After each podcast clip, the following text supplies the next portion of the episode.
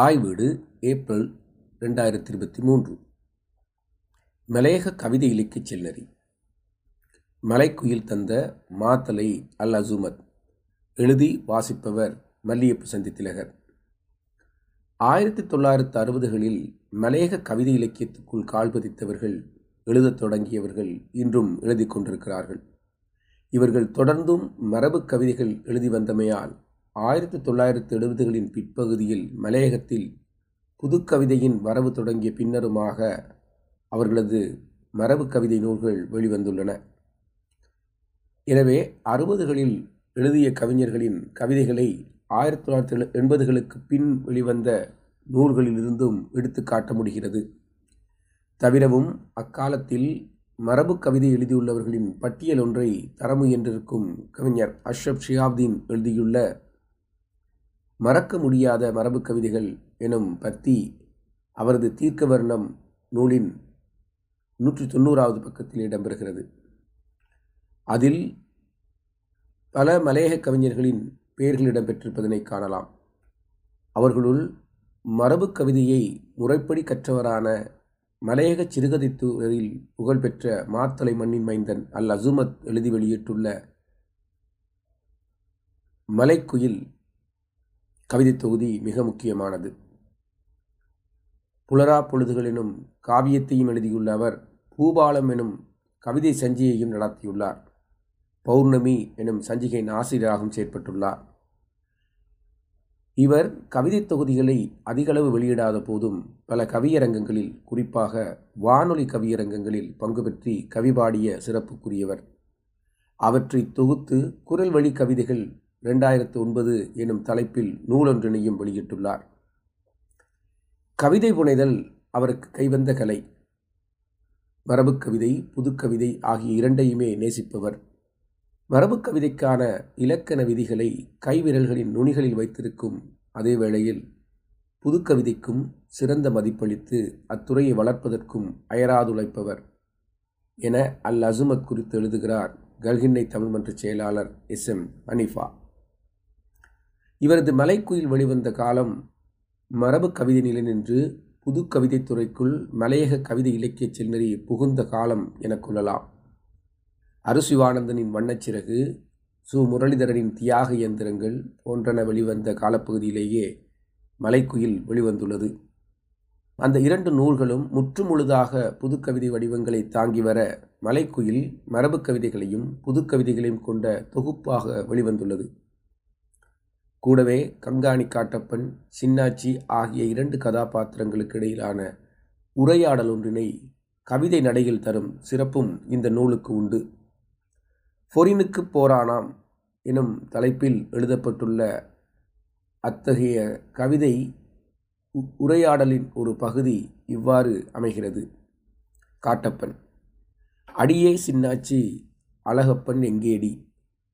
சின்னாச்சி: குடிச்சா மூளையில் குந்திக்கிட்டு கிடங்களேம்பா, எந்த நாளும் போராட்டம் இதுவா போயிருச்சே என ஆரம்பித்து ஈராக அழகப்பன் எனும் தன் மகன் வந்து சொன்ன செய்தி கேட்டு இடம்பெறும் உரையாடல் இவ்வாறு எழுதப்படுகிறது. அழகப்பன்: அஞ்சு நாளில் போகிறதுக்கு ஆயத்தமாக வானாங்கப்பா, பஞ்சப்படி எல்லாம் சேர்த்து பத்தாயிரம் சம்பளமா. கந்தப்பா நிதானம் அடைகிறார். பெருமை முகத்தில் படர்கிறது. பெருமையுடன் சிறுமி விட்டு கந்தனிடம் இவ்வாறு கூறுகிறார். காட்டப்பன்: பார்த்தியாடா கந்தப்பா, பத்தாயிரம் சம்பளமா? சோத்து மாட்டு சோம்பேறிங்க சொன்னாக்க நம்புவாங்களா? ஏம்புள்ள ஏம்புள்ள தான், எவனை விட குறைஞ்சவன்டா. ஆம்புள்ள புறப்படுத்தா அச்சாரம் சம்பாத்தியம். தோட்டத்தில் பத்து வருஷம் சுப்புரண்டன் வேலைனாலும் ஊட்டம் இருக்குமாடா, உருப்பிட்டு வருமாடா. சின்னாச்சி சோத்தவோடு சிமத்தியா பசி இருக்கும், கண்ணேரும் பட்டு இருக்கும், கையோட திட்டிச்சுத்து.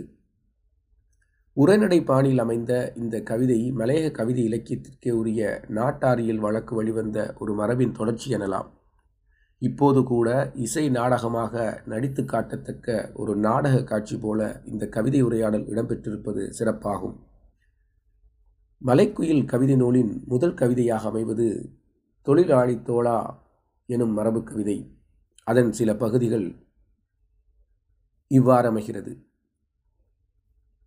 தோட்ட மழையின் தோளா நீ தோல் உயர்த்தி வாடா, நாட்டை காக்கும் வீரா உனது நாளை எண்ணி வாடா. வீட்டை மாற்றி வந்தாய், இந்த காட்டை மாற்றி நொந்தாய், கேட்டை எண்ண மாட்டாய், இது கீழ்மை அல்லவாடா. போட்ட சட்டம் மீறி நீயும் போனதில்லை மாறி, ஊட்டம் உயர்ச்சி அற்றாய் மண்ணில் உணர்விழந்து நின்றாய்.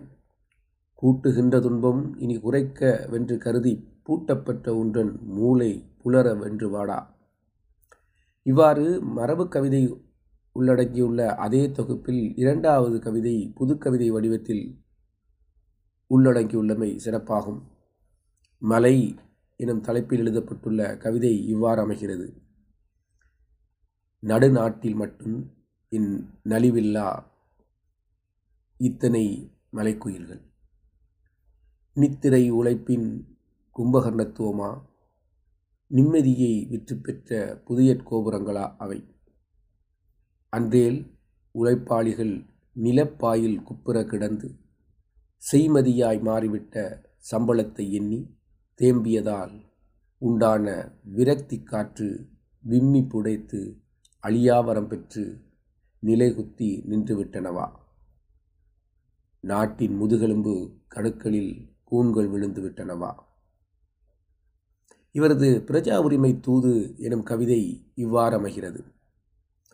காற்றே காற்றே கூற்றுவன வந்தால், தோற்றிடும் காற்றே தேற்றிடும் முன்னர், தோழனப் போன தோட்டத்தானன் வாழன வந்து வதங்கிய மனைக்கு தூதென்று போக துணைவா காற்றே. யாதென்று கேளாய், ஆண்டு முகுப்பதுவாய் பிரசா உரிமை பிர பிசாசதனாலே அரசின தொழிலோ அதுபோன்றதொன்றோ கிடைக்காததனால் கீழாய்ப்போனேன். அந்தோ காற்றே ஆகாய காற்றே வெந்தேன் உள்ளம், வெறித்தேன் வெடித்தேன், பிள்ளைகள் அணைத்த பேரி அணை நினைத்தேன், அல்லலில் வாடும் அகமுடை மாலை காற்றே நீ போய் காற்றாய் கண்டு சாற்றுக இதனை சங்கடம் எனக் கேர். எட்டாம் சரத்தின் இழிந்த பிரிவான் தட்டப்பட்டது தங்கள் உரிமை என்றொரு கடதாசி எனக்காய் இன்றுதான் வந்ததென் வியம்புக காற்றே என ஸ்ரீமா சாஸ்திரி ஒப்பந்தத்தின் எட்டாம் சரத்தின் உபபிரிவின் தாக்கத்தில் உருவான வரிகளை உரநடை பாணியிலும் எழுதியுள்ளார்.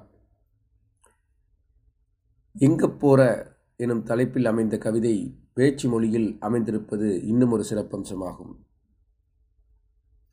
அடப்போடா பெப்பயலே அக்குறும்பு செய்யாதடா, படப்போற பாட்டை எண்ணி பக்குவமாரா நடந்துக்கடா, அடுத்த வீட்டு அம்மாசி ஆறு மாதம் சிறையிலேயே படுத்து புட்டு வந்தானே பார்த்து கூட அறிவில்லையா. தாயகம் திரும்புவதாக தமிழகம் சென்ற மலையகத் தமிழரின் வாழ்வு குறித்து மலையகமும் மறுவாழ்வு எனும் தலைப்பில் அண்மை ஆண்டுகளில் வழக்கறிஞர் தமிழகன் தொகுத்துள்ளார். ஆனால் இன்றைக்கு நாற்பது ஆண்டுகளுக்கு முன்னரே புனர்வாழ்வு பாரதத்திலிருந்து வந்த கடிதம் எனும் தலைப்பில் தாயகம் திரும்புவதாக தமிழகம் சென்ற மலையக தமிழரின் வாழ்வு குறித்து கவிதையொன்றை எழுதியுள்ளார் அல் அஸுமத். மாவலி கங்கை. எம் கண்களில் தொடங்குவதாக நீ அடிக்கடி பாடுவாய். நான் கூட நினைத்திருந்தேன் எனது சோகாந்த இதிகாசத்தின் கடைசி அங்கத்தான் என் பிரியாவிடை என்று. இங்கே வந்த பிறகுதான் தெரிகிறது அந்த கடைசி அங்கம் முதற்காண்டத்தின் முடிவு மட்டுமே என்று. பாவங்களை புனிதப்படுத்தி காய்ந்து போன பாரதத்தின் ஆறுகள் என்னை கண்டதும் துள்ளிப் பெருகி ஓடுகின்றன. இரண்டாவது காண்டம் இங்கே தொடங்கியதடா. இந்த கவிதையினூடே அன்று அல் அஸுமத் வைத்த விமர்சனம் இன்று தமிழகனின் தொகுப்பிலும் வெளிப்பட்டு நிற்கும் யதார்த்தமாகும். மலைக்குயில் எனும் உருவக நெடுங்கவிதையை மகாகவி பாரதியின் குயில் பாட்டினை ஒத்ததாக தர முயன்றிருப்பது இந்த நூலின் இன்னும் ஒரு சிறப்பம்சமாகும். ஆவிப்பெண் எனும் தலைப்பில் அவர் எழுதியுள்ள அந்த நெடுங்கவிதை இவ்வாறு தொடங்குகிறது. வேதாந்தமாக விரித்து பொருளுரைக்க யாதானும் சற்றே இடமிருந்தாற் கூறீரோ, யாதானும் சற்றே இடமிருந்தாற் கூறீரோ, யாதானும் சற்றே அடடா குயிற்பாட்டை என்று அழகாக எழுதி வைத்தான் பாரதியும். குன்னல் மொழி கூட்டி காதற் கரும்பு கட்டி நீலக்குயிலொன்றும் நின்ற மனமொன்றும் வாளை எடுத்தெறியும் வீரக்கவியொன்றும் மாய நிழற்கூழி மாடும் குரங்கொன்றும் ஆயந்தமிழினந்தி என மாயிருத்து நேயர் குலப்பலப்பும் நின்ற குயில் பாட்டில். இவ்வாறு மரபுக்கவிதை, புதுக்கவிதை, வசனக்கவிதை, வாய்மொழி கவிதை என அத்தனையும் ஒரு தொகுப்பில் வரும் கவிதை நூலாக மலைக்குயில் மலையக கவிதை வரலாற்றில் ஒரு நிலைமாற்று காலகட்டத்தை பதிவு செய்வதாக அமைகிறது. இந்த காலத்தின் பின்னர் மலையகத்தின் புதுக்கவிதையின் வரவு அதிகமாயிற்று எனலாம். தொடரும். நன்றி.